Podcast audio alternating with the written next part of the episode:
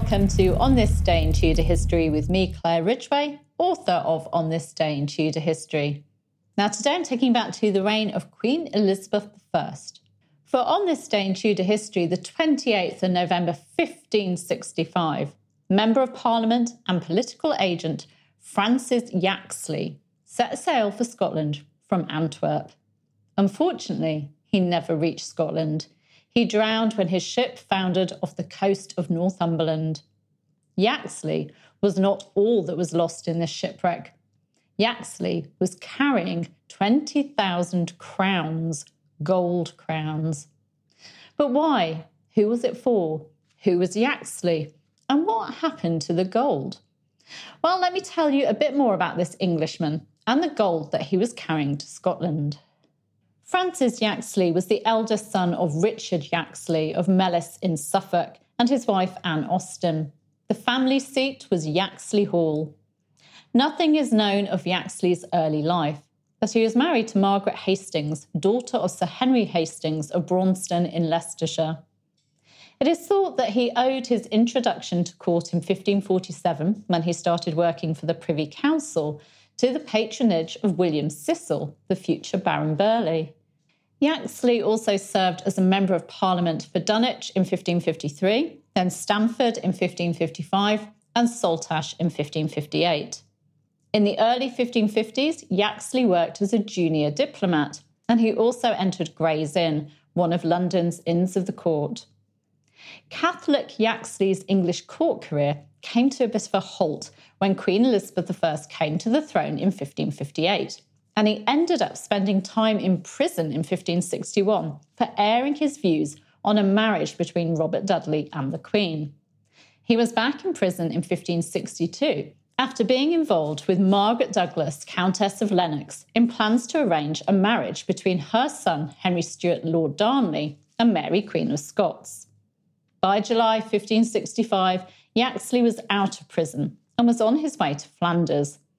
He wasn't there long, for on the 20th of August, he set sail for Scotland. He arrived there safely on the 25th of August, having come close to being intercepted by an English man of war, which had been in pursuit. On his arrival, he was made secretary to Lord Darnley, who'd married Mary Queen of Scots the previous month. He was now working for Scotland, and on the 16th September 1565, he set sail for Spain, having been appointed by Mary Queen of Scots as her ambassador at the Spanish court. He arrived at Segovia just over a month later. His mission was to get Philip II to intercede with Elizabeth I to get the Countess of Lennox released from the Tower, to get Philip to persuade Elizabeth not to support Mary's enemies, and to get him to help, both financially and with manpower, the removal of rebels and heretics supported by the English government from Scotland.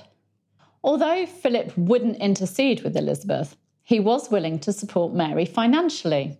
He arranged for Yaxley to pick up 20,000 crowns in Brussels from his factor, Alonso del Canto. On the 10th of November, Spanish diplomat Guzman de Silva wrote to Philip of Spain from Brussels telling him of Yaxley's arrival the previous night. He went on to say that Yaxley had immediately set off for Antwerp, followed by Alonso del Canto, who will send him off with all needful secrecy and speed, and also with a cipher which would allow him to communicate with De Silva on Scottish matters. Yaxley set sail from Antwerp on this day in history, the 28th of November 1565. But although De Silva reported how Del Canto told him that Yaxley had embarked in good weather, the weather soon changed. Unfortunately, a storm caused Yaxley's ship to be wrecked off the coast of Northumberland. Yaxley was drowned and his body was washed up on Holy Island. But what about the gold crowns? Well, on the 28th of January 1566, De Silva, who'd just arrived in London, reported to Philip the description given of the man who was found drowned confirms my suspicion, but not as to the finding of the money in the box, as he did not carry one, but only some bundles of blankets for greater secrecy, as I'm informed by Alonso del Canto. Then, on the 4th of February 1566, De Silva wrote, the wreck and loss of Francis Yaxley is further confirmed, whereat I am greatly grieved as there is no mention of papers or anything. Finally, on the 29th of April 1566, De Silva reported that the Earl of Northumberland had had a dispute with the Admiral, presumably Edward Clinton, Lord High Admiral, respecting the money which was found in the sea at his port, and which they say was the money taken by Yaxley, the Queen of Scotland's man. So the gold had been found and seized by Elizabeth's treasury. De Silva did go on to say, though, that it is thought the money will be returned to the Queen of Scotland. I'm not sure whether it was, though. Yaxley's body was transported to Suffolk, where he was buried at Yaxley.